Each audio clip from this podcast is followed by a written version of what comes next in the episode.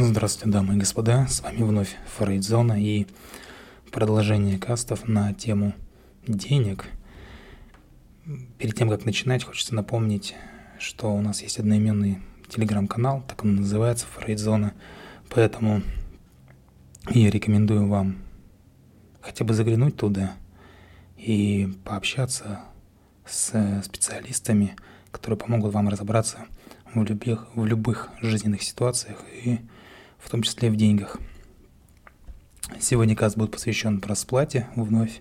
В этот раз расплачиваться будем здоровьем, точнее не будем расплачиваться здоровьем. Ну и немного срезюмируем вообще тему денег для того, чтобы перейти э, к следующим темам, которые тоже хотелось бы разобрать. Понятное дело, что деньги не могут компенсировать ни потерянное время, мы уже об этом говорили, да, не утраченную искренность или подорванное здоровье, потому что здоровье действительно не купишь.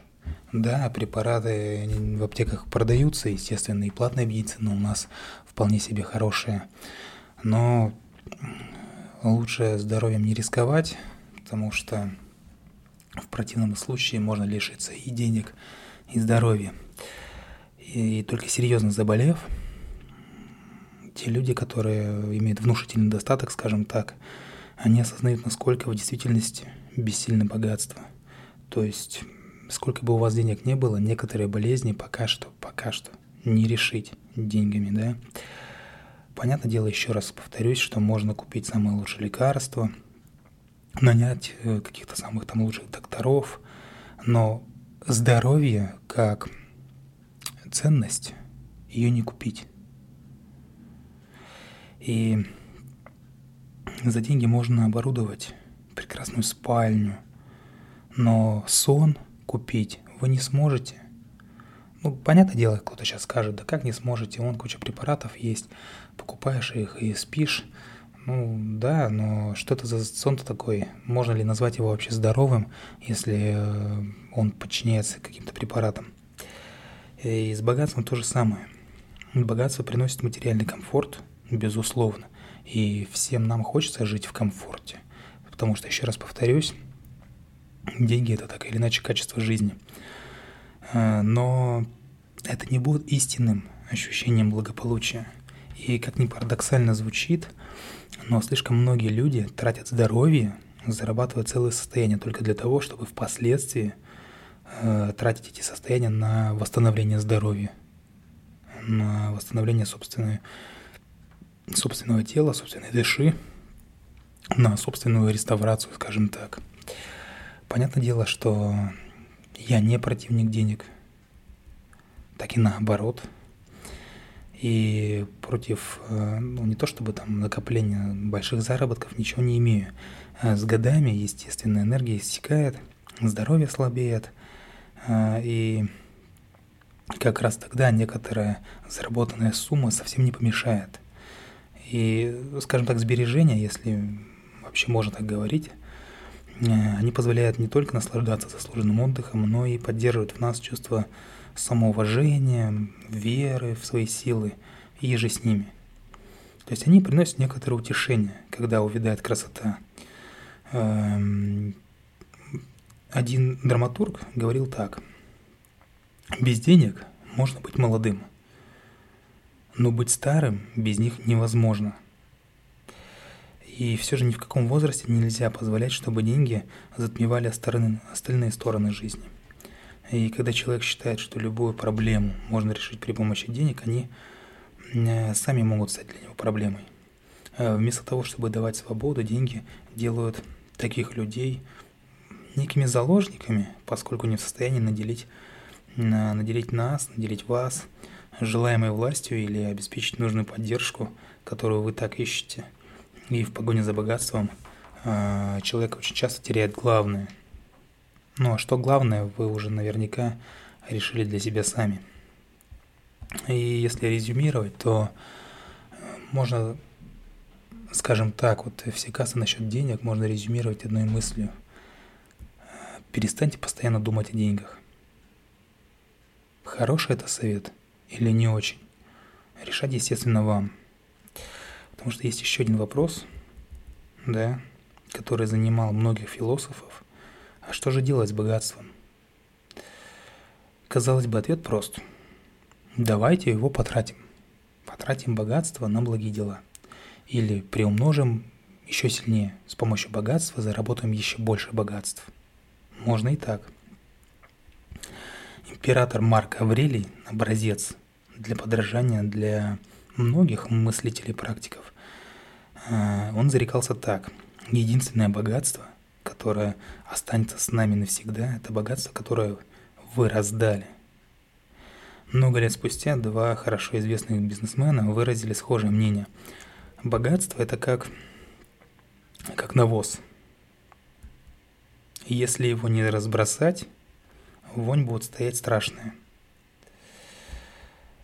И, ну, можно, конечно, немножко поспорить с этим, с этим но так или иначе, э, некоторые люди говорили следующее. Избыток богатства обязывает его обладателя в течение жизни распорядиться им на благо обществу. Хорошие мысли, благие мысли, которые, наверное, несут э, какую-то добродетель в наше общество. Прислушиваться к этому или же нет, естественно, решать вам самим. Э, в 888 году, 1888 году, когда умер брат Альфреда Нобеля, Людвиг, у Нобеля был брат Людвиг, в одной из французских газет вышел ошибочный некролог о смерти самого Альфреда под названием «Торговец смертью мертв». И в некрологе говорилось, вчера умер доктор Альфред Нобель, разбогатевший на открытии новых способов убивать максимальное количество людей за минимальное время. Но все вы помните, что Нобель э, не только в его честь премия названа, но и он является, скажем так, создателем динамита, да, изобретателем динамита. Но э, поэтому некролог был э, с таким вот окрасом написан. И Нобель был в шоке. То есть изобретатель динамита понял, что не хочет оставаться в памяти – памяти людей как торговец смертью. Ну что это такое? И вот этот случай заставил его круто изменить собственную жизнь. И в 1896 году Нобель скончался, и было оглашено его завещание. Настал черед удивляться миру. Почти все свое огромное состояние Нобель оставил на учреждение премии по пяти направлениям. Это физика, химия, медицина, ну, физиология, медицина, литературу, и вкладу в дело мира во всем мире. Ну, то есть так, так называемая Нобелевская премия мира. Да? Для тех, кто за прошедший год принес человечеству величайшую пользу. Нобелевская премия сразу же стала наивысшей наградой, которой по сей день стремятся ученые, литераторы, политики. И еще один замечательный пример того, как можно благородно распорядиться своим состоянием. Недавно подал, подал миллиардер, инвестор компании – Уоррен Баффет, который объявил о безвозмездной передаче 85% своих акций. А, то есть пяти благотворительным фондам и большая часть его пожертвований, 30 миллиардов долларов, это действительно большие деньги. А, это все должно поступить в распоряжение фонда под управлением Билла и Мелинды Гейтс – есть крупнейшие в мире благотворительные организации. Вы сами знаете, что Билл Гейтс ежегодно очень э, много денег жертвует да, в благотворительность. Тут по-разному можно к этому относиться. Кто-то, естественно, найдет доказательства того, что это какие-то скрытые махинации, схемы и так далее, что на этом люди там еще больше зарабатывают. Но, тем не менее, давайте немножко отгородимся от этого, хотя бы в этот раз. И комментируя свое решение, Баффет э, в свое время он сказал – я не поклонник династических состояний, особенно когда остальные 6 э, миллиардов людей, ну, на тот момент 6 миллиардов людей, гораздо беднее, чем я там, гораздо беднее нас. Кроме того, он выразил надежду на то, что другие богатые люди возьмут эту идею на вооружение, поскольку это вполне себе разумная идея. Так вот, своими поступками Альфред Нобель и Уоррен Баффет показывают, что наивысшее наивысшая задача богатых людей не просто в каком-то бессмысленном, бесцельном накоплении астрономических сумм, а в извлечении максимальной пользы из них, Можно, конечно, предположить, что за поступками некоторых состоятельных благотворителей кроются не слишком благородные мотивы, но я уже об этом сказал. Например, там какое-то нарциссическое стремление к саморекламе в том числе. Ведь, ну, как бы всем понятно, что жертвование денег на стоящие дела сопровождается бурным общественным одобрением. Э, не то, что покупка там дорогих машин или яхт, там частных самолетов, вилл и так далее. Даже если человек движет, да, даже если человеком движет желание социального признания, это эффективный фактор мотивации. К сожалению, мало кто умеет э, мудро распорядиться деньгами. И удивительно, но факт. Благотворительность дается не просто как с практической, но так и с эмоциональной точки зрения. Жертвование и приобретение денег – совершенно разные вещи. В первом случае важно не ошибиться и не принять обман за благие намерения. Понятное дело, что никто не застрахован от беспринципных мошенников, да, мечтающих прибрать к рукам чужое. Кроме того, есть еще эмоциональный фактор.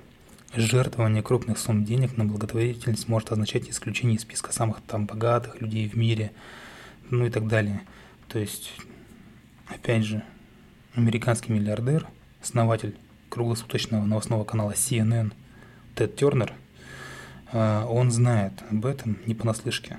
То есть, начав богатеть, я стал думать, куда же девать все эти деньги? Надо учиться отдавать. И через три года он роздал половину того, что имел. Честно говоря, когда он подписывал счета, у него даже руки тряслись. То есть человек понимал, что он собственноручно лишает себя возможности стать одним из самых богатых людей в мире. И все мы хотим, чтобы о нас судили по тому, как мы живем и помогаем другим, а не по уровню нашего благосостояния. И как я уже говорил ранее, богатство у нас в голове. Им может обладать по большому счету каждый, кто мыслит позитивно. И если мы будем считать себя преуспевающими, то мы таковыми и будем. А если мы будем постоянно думать о том, что нуждаемся в деньгах, то так оно и будет. Вы будете постоянно нуждаться в них. Пока люди не будут довольны собой, они никогда не будут счастливы тем, что они имеют. Мысли и мечты – это неиссякаемый источник богатства, как, впрочем, и любые другие моменты, будь то дружеские, родственные узы, способность получать удовольствие от повседневных мелочей. Я вообще, по большому счету, уверен в том, что самые богатые люди – это те, которые обладают духовным богатством. Они, по моему мнению, богаче самых богатых миллиардеров, как бы это тавтологично не звучало, поскольку их имущество, оно дороже денег. Э, то есть их богатство – это же особое мировоззрение, которое, как подтверждает следующая история, которую я расскажу, имеет первостепенное значение. Однажды, так вот история, однажды один преуспевающий бизнесмен решил показать своей дочери э, Бангладеш, страна такая есть. Он хотел, чтобы она увидела, как живут бедные люди. Бангладеш на самом деле бедная страна. Э, и чтобы она оценила собственное богатство. Пару дней они путешествовали по местным деревням, останавливаясь на ночлег в каких-то там лачугах бедняков. И когда они вернулись в Европу, Отец спросил дочери, на что она думает по поводу увиденного. Но она ответила, что это была очень такая мощная поездка, потрясающая поездка. И отец ее спросил, теперь ты понимаешь, как живут бедные люди? Теперь да. Так чему же тебя научила эта поездка? Я поняла, что у нас всего одна собака, а у той семьи, в которой мы останавливались, четыре, да еще в придачу Кошки, коровы. У нас огромный бассейн, а у детей из той семьи целое море, которому не видно конца и края. У нас за домом сад, в котором я могу играть, а у тех детей для игр целый лес. Мы покупаем продукты в магазине, а они вырастили их сами. У нас есть машина, в которой помещаемся мы четверо, а у них автобус, где хватит места для всей деревни. Спасибо за то, что ты показал мне, как мы бедны. И Понятное дело, что такая вот, скажем, история ну, литературная, что называется, а, что там отца чуть удар не хватил, да, от этих всех слов. Но то, что один человек считает ничего не стоящим или само собой разумеющимся, может быть весьма ценным для другого. И наоборот. Мы должны понять, что по большому счету все наши проблемы и беспокойства, связанные с деньгами, они начинаются и заканчиваются человеком, смотрящим на нас из зеркала. И я не отрицаю, что денежные затруднения действительно случаются. У каждого из нас они могут случиться. Но для многих из нас этот вопрос состояния души. Если мы счастливы тем, что имеем и чем занимаемся, то мы действительно богаты. Есть то, что неизмеримо важнее денег. Это наше богатство в форме человеческого капитала. Время, энергия, увлечения и какие-то близкие отношения. Вот это все неосязаемая материя. Это единственное, что дает нам чувство безопасности в этом, в таком вот столь ненадежном мире. Это все, это главное на нашем жизненном пути и все, что действительно нужно для того, чтобы наслаждаться каждым мгновением жизни. С вами была Фрейдзона.